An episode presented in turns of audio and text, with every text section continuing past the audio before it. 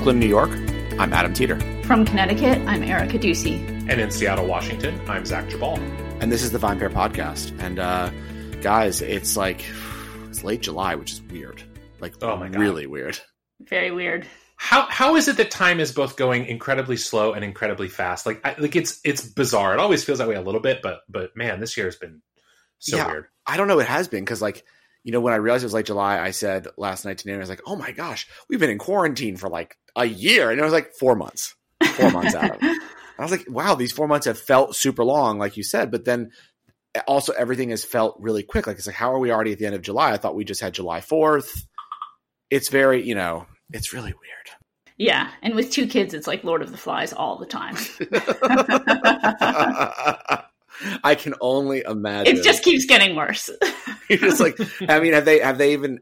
Are you like, are you like sort of like on the edge of your seat, wondering what's going to happen with school in the fall, or has it? Oh yeah. have they already made a decision? No, they've made no decision. We're not going to know for a couple weeks. It's it's sort of crazy. So yeah, at this point, the kids are just like running around the yard, like in in in tatters, playing in the pond, like you know, covering themselves with mud. Like I don't even know where they are right now. so it really is Lord of the Flies. it really is. No, they like you know they like they cut they paint themselves with mud. It's like you know they're way out there these days. That's amazing. There's got to be a local farm you could get a pig skull from if you really wanted. That's next.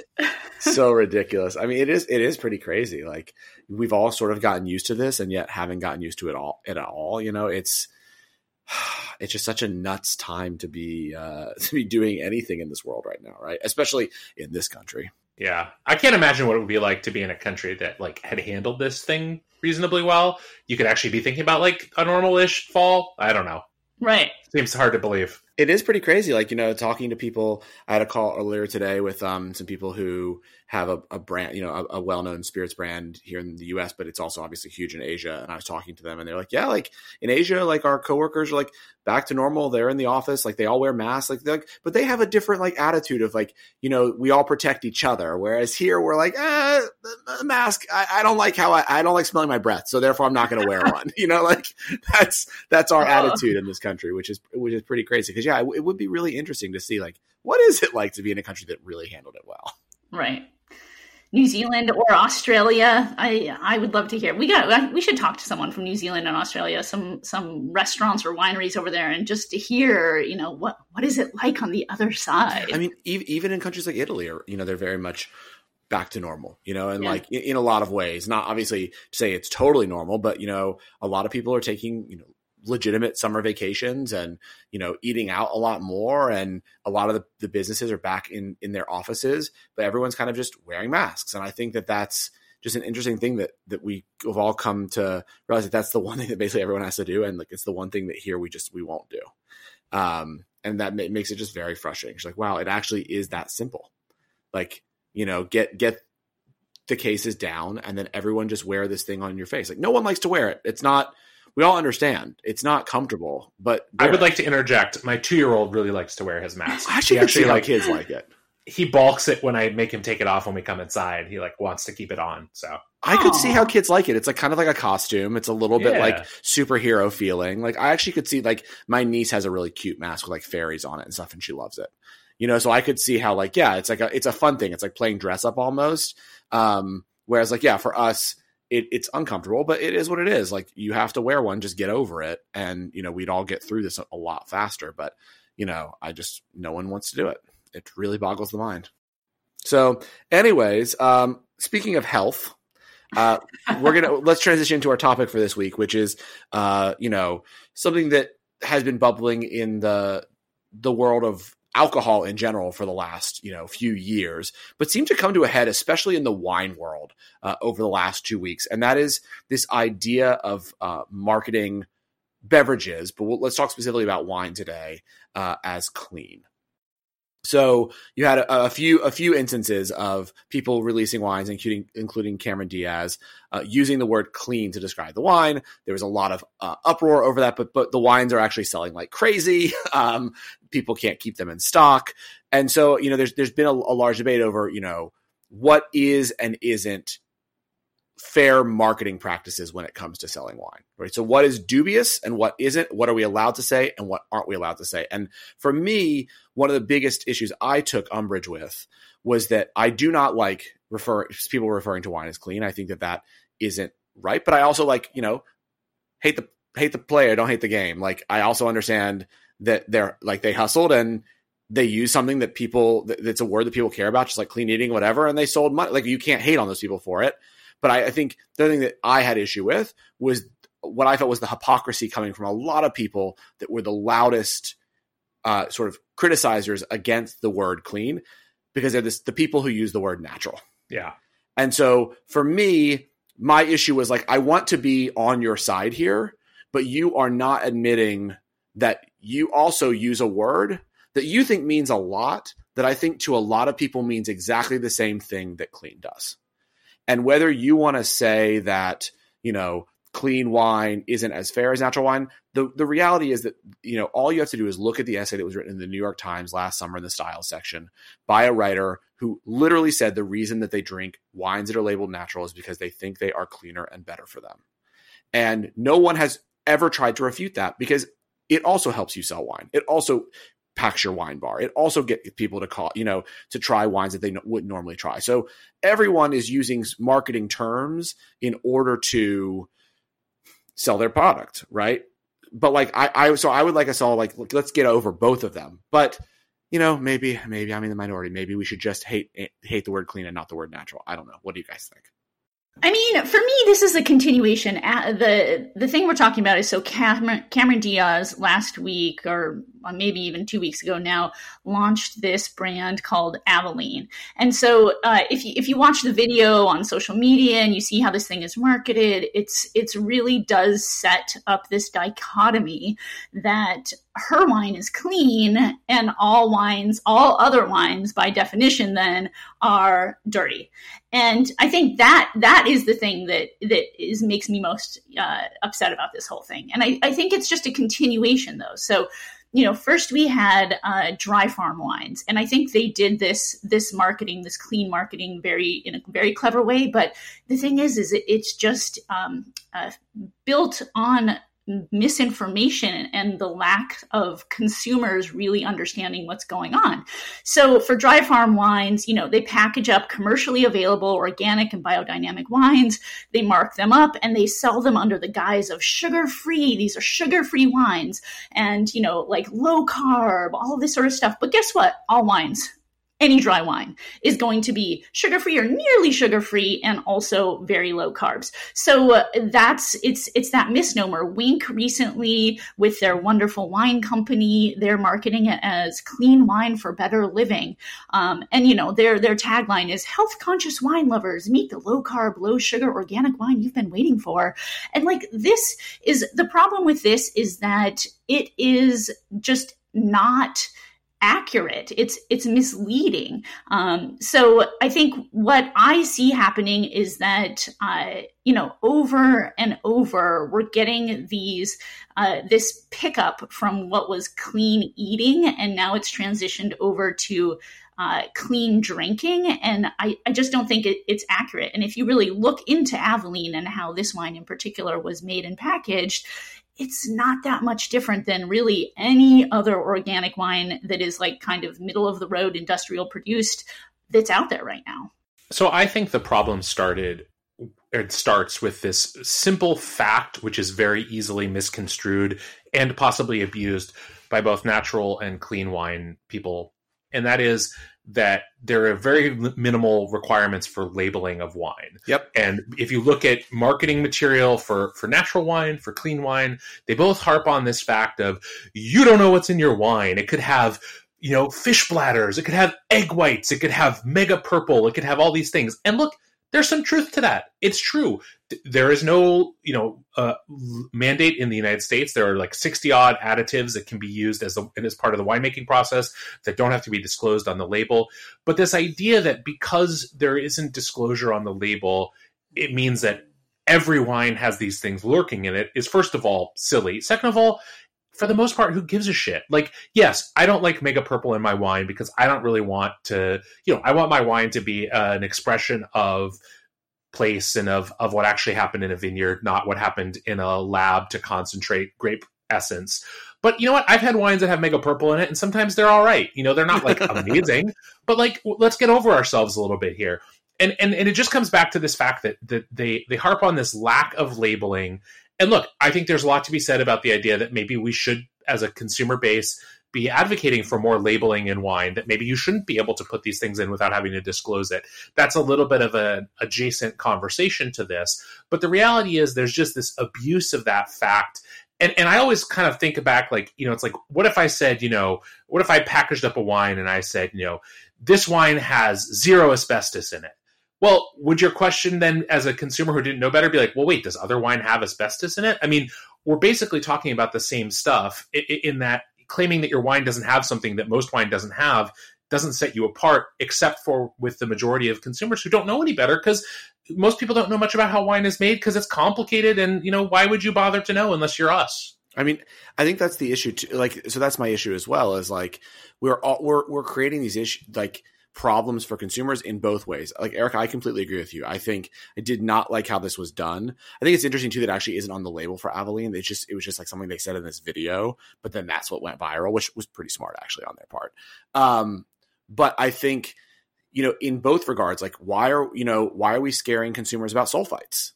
Right? Like why is that something that all of a sudden we're deeming as bad? And and that's the same thing in terms of marketing. And I think it's interesting that in especially in the world of spirits, you don't have people react, you know, as negatively to to marketing, which I think is is curious, right? So in the world of wine, I think we want to we want to really believe in a lot of ways. And again, this is not to say I agree with anything with the way they marketed the wines, but we want to believe that like everyone is an artist.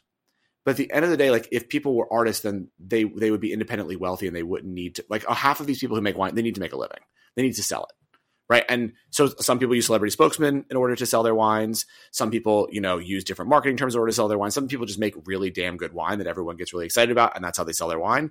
But it, at the end of the day, everyone needs to market it somehow, somewhere. I just don't remember, and maybe I'm I'm wrong. I don't remember the same massive reaction when George Clooney came out and said that his tequila didn't give you a hangover people were like, that was really smart. Like Casamigos did a really smart thing. And a lot of other tequila brands started like emulating that sort of positioning. No one was like, how dare George Clooney say that his tequila is more pure and doesn't, you know, give you a hangover? People were like, he had a really good idea. And I do think that there would be people, if he said that today, I think there would be a little bit more pushback on that, in part because I think there's also this complicated issue of a white dude saying that his oh, totally tequila totally. product is clean and other ones are not. Like, don't worry, there's a there's an article today on the site about that. But uh, oh, there you go, perfect tequila. But uh, I mean, and by today I mean the day you're listening to the podcast, not today when we're recording it. But uh, but yeah, I mean, I agree with you there. But I mean, it was only four years ago. I mean, it wasn't like it was it was super long ago. I just I feel like there is again maybe and maybe that's just what I'm paying attention to or the worlds we all operate in. I do feel like there there has this there's this weird anger that comes out only in wine in a way that's very different than spirits and beer. Maybe I'm wrong. I, that's just sort of what I feel. Well, to me, I think it's it's it's the, it's this mindset. So I I think that especially recently in wine and spirits, we are seeing such a huge shift of celebrities, you know, building and building and building in this space. So, mm-hmm. you know, and it's this mindset of like, oh, rich celebrity, bestow upon us your godly wisdom. Thank goodness you decided to tackle the problem of dirty wine. It took someone with your talent to undercover the truth about wine and its disgusting practices and its disgusting winemakers.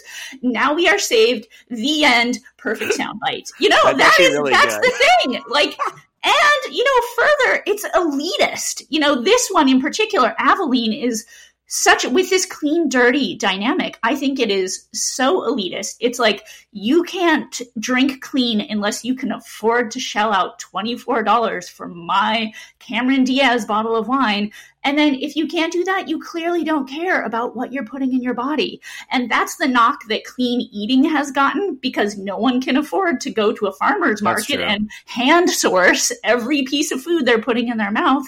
But that's this mindset that's getting shifted over in this particular celebrity case that really pisses me off. Is it all Gwen's fault? Yes. No.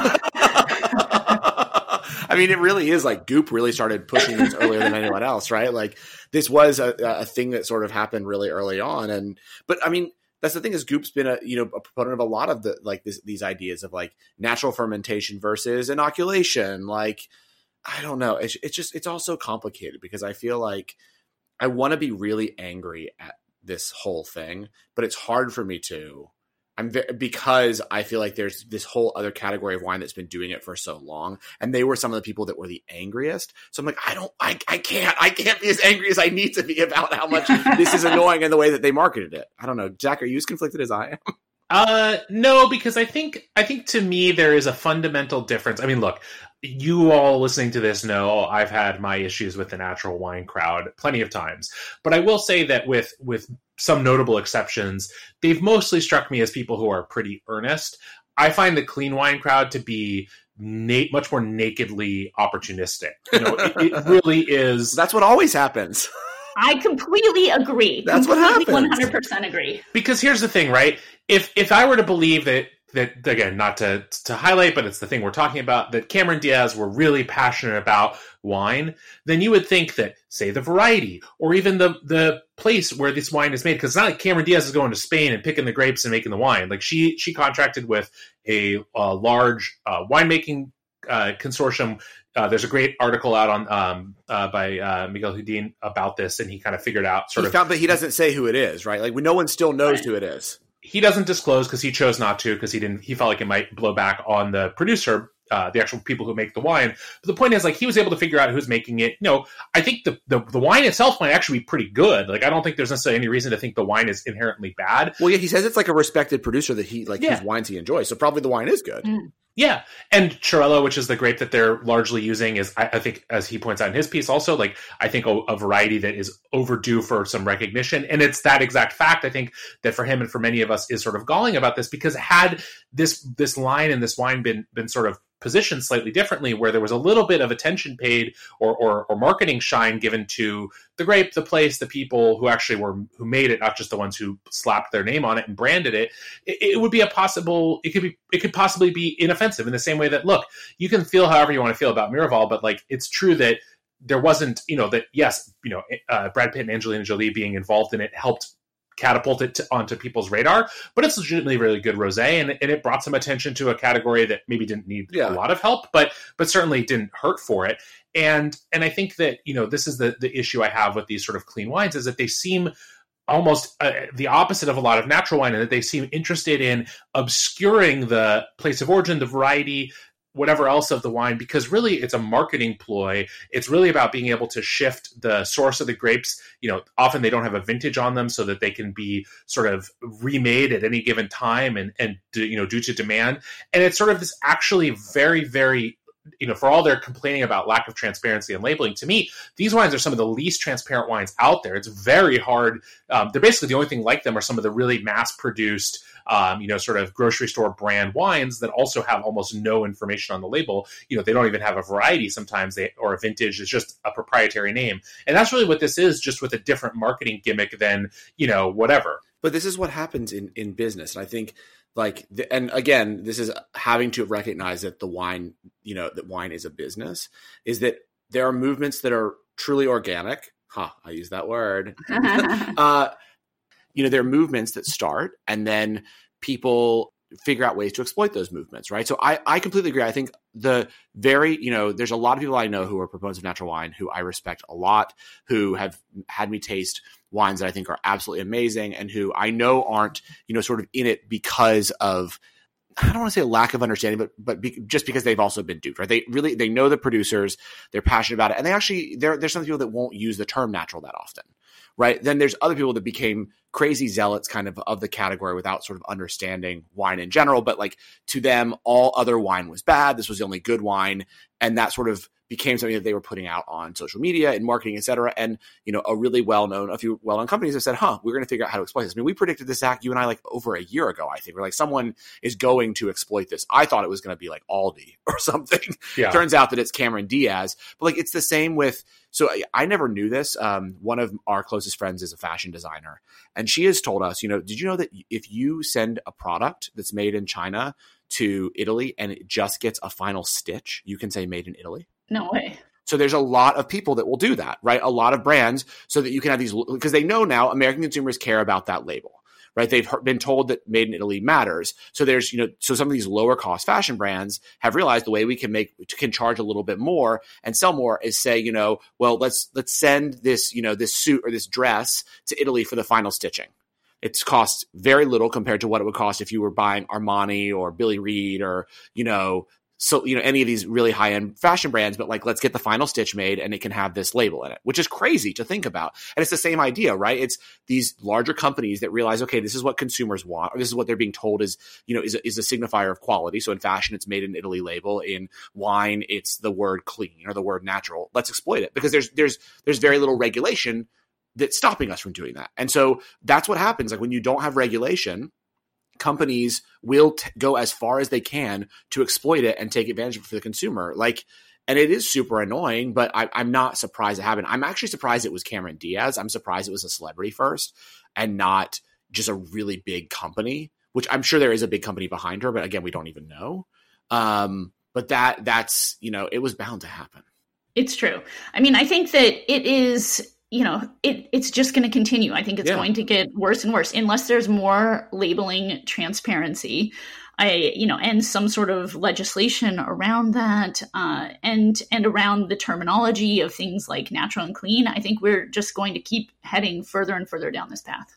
So I think an important piece of this too, because because some of it is, I think you're right, Adam, that, that some of this is inevitable because the reality is marketing and and industry forces are what they are. But but I actually think the, the thing I wanted to get your your take on both of you because I'm struggling with it a little bit myself is from a journalistic uh, media side. I think one thing that has to be worked on a little bit is how these categories of wine in particular are talked about and it's because they have such a little they have so little legal um, guideline in a way that organic or uh, and even biodynamic have more kind of there are either uh, you know sort of government imposed or at least sanctioning body imposed rules and you have to kind of you know meet these rules to be able to to call yourself you know organic or, or biodynamic or whatever and natural and and clean are kind of in the eye of the beholder at the moment.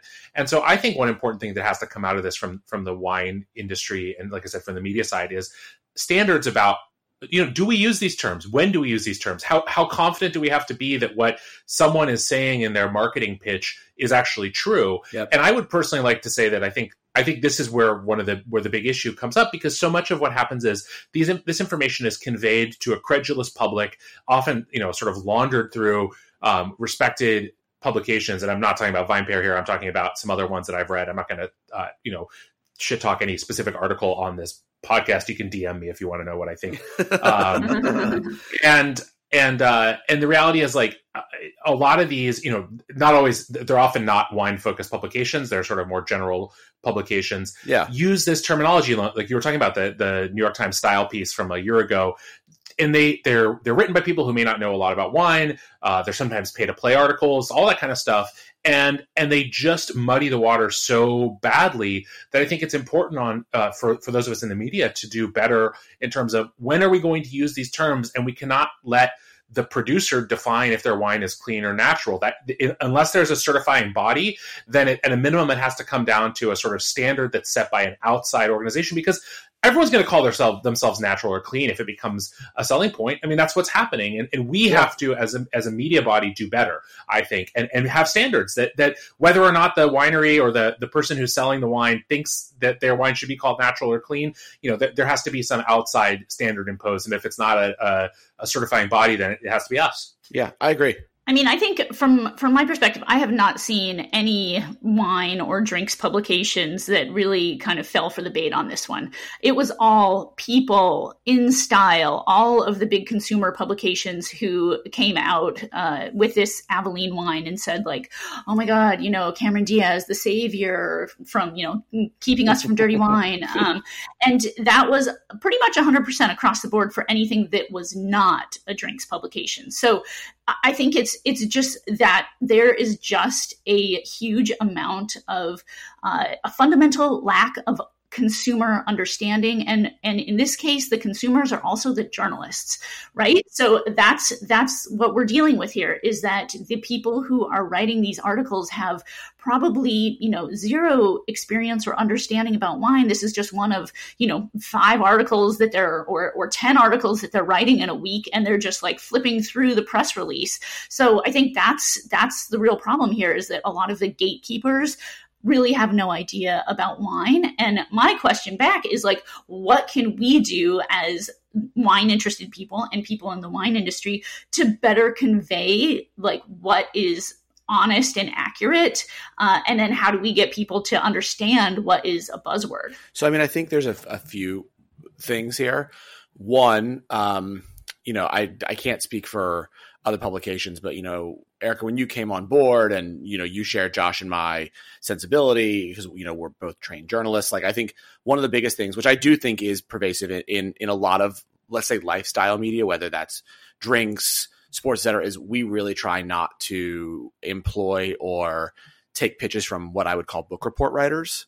So, you know, people who like they basically had regurgitated facts to them from a producer, whatever they went on a press trip and then they wrote it and they never you know challenge whether or not they were being told the truth right? And i think that happens a lot right? And especially in in lifestyle publications because you have been given this free thing you know you went on a trip and it was really fun and the you know the winemaker was really charming and they served you a beautiful dinner and they had a wonderful place and they said i am the first producer to ever grow organic nebbiolo in piemonte. And you wrote it and then you're like that never that's not true you know but you didn't do the research because they said it and you you you took them at their word. And i think it's the same with a lot of the lifestyle people like you're going to be given access access to Cameron Diaz, right? You get to talk to her about this new. Like, are you going to challenge Cameron Diaz? Like she's telling you that her wine is clean. You're like, cool, Cameron Diaz. I got to interview. That is dope. I, mean, it's we are at the end of the day, like we we are humans, right? And there there's a cool thing about talking to the person, you know, the star of the mask. like it's just there's there's there's a I, I wanted to bring up that oldie, but like there is there's a cool thing about that, right? And so I think a lot of these lifestyle writers are not going to challenge, you know, a celebrity telling them something right? They're just going to write it, which is a problem. And I think it also speaks to, you know, what's unfortunately happening in newsrooms, which we talk about all the time, which is, you know, there's there's less budget because there's less advertising for more editors over the writers to do the fact checking to make sure that this stuff is actually accurate before it publishes, uh, which is just what is happening in the world of journalism and really unfortunate. Um, but I think it is also trying to be critical of words that we don't think have regulation, which is, to be honest with you, why I've why we've taken the position. You know, I don't want to say it's a publication position, but sort of like my position on natural wine is because my issue with it is just that it's not regulated, right? So I don't want to just give it, you know, carte blanche of like, oh, that must mean the wine is, you know, organic or biodynamic, all this stuff. Whereas I'm very open to, you know, talk a lot about someone who says they're a biodynamic producer and is certified that way, right? Because they they do it and they can prove it, and that's a different thing. Um, and so I think it is like trying to avoid those buzzwords, and then you know having like doing podcasts like this, writing articles that are critical when these things happen, and and saying like, look, this is bullshit. Yeah, on both sides right? Like this term clean wine is bullshit, and these other terms are bullshit too. And you as a consumer should be aware of it because you're the one getting duped.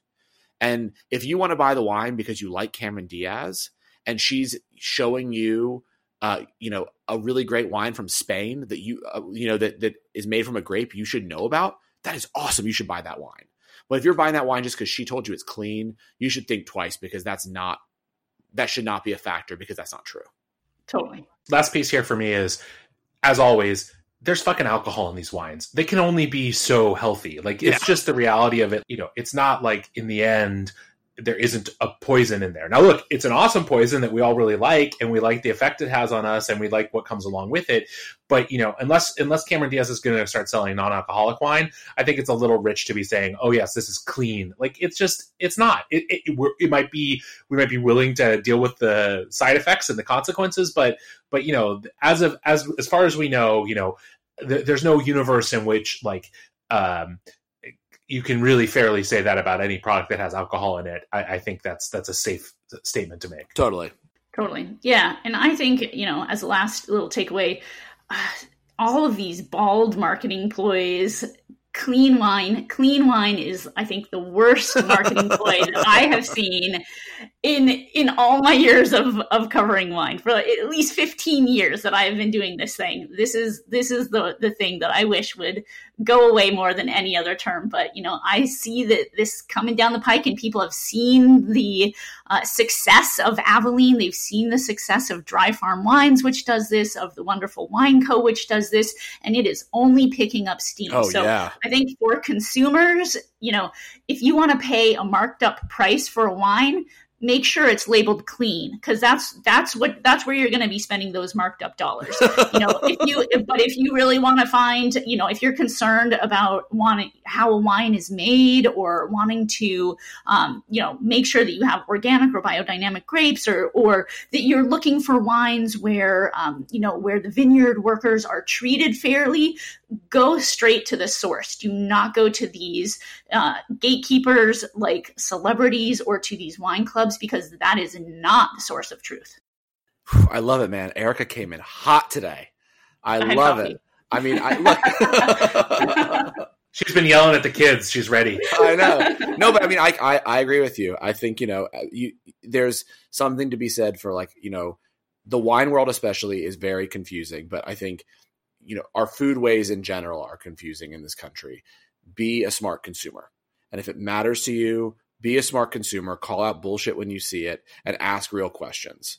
Because, you know, if someone tells you this wine is clean or this wine is organic, ask to see the certification. Ask them to show you something that proves what they're actually saying. And if they can't produce it, then realize it's bullshit right? At, at, the end of the day, across the board, whatever term someone is using, ask them what that means and how they define that and what the regulations are. And if they can't show you any of those defining characteristics, then just know that you're buying bullshit. And if you still want to buy that bullshit, that's totally fine. It's your money. Spend it the way you want to. But just know that there in, in everything in this world, there's marketing speak and marketing speak works. If you don't, if you want to be a smart consumer, be able to identify marketing speak, decipher marketing speak, and question it. That's it. I can't say it better than that.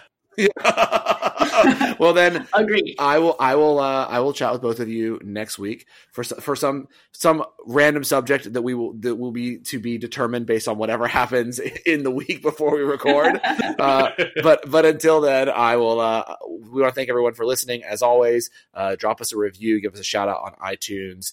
Stitcher, uh, which just got bought actually, um, or wherever else you get your podcasts. It really helps people discover the show. And if you agree or disagree with us, always shoot us an email at podcast at vinepair.com. Uh, Erica, Zach, and I love to know what you think. Um, and if you're if you're comfortable with it, we would love to share any of your thoughts on the next show. Thanks so much. Thank you. Sounds great. Thanks so much for listening to the VinePair podcast. If you enjoy listening to us every week, please leave us a review or rating on iTunes, Stitcher, Spotify, or wherever it is that you get your podcasts. It really helps everyone else discover the show. Now for the credits. VinePair is produced and hosted by Zach Geballe, Erica Duecy, and me, Adam Teeter. Our engineer is Nick Patri and Keith Beavers. I'd also like to give a special shout out to my VinePair co-founder, Josh Malin, and the rest of the VinePair team for their support. Thanks so much for listening, and we'll see you again right here next week.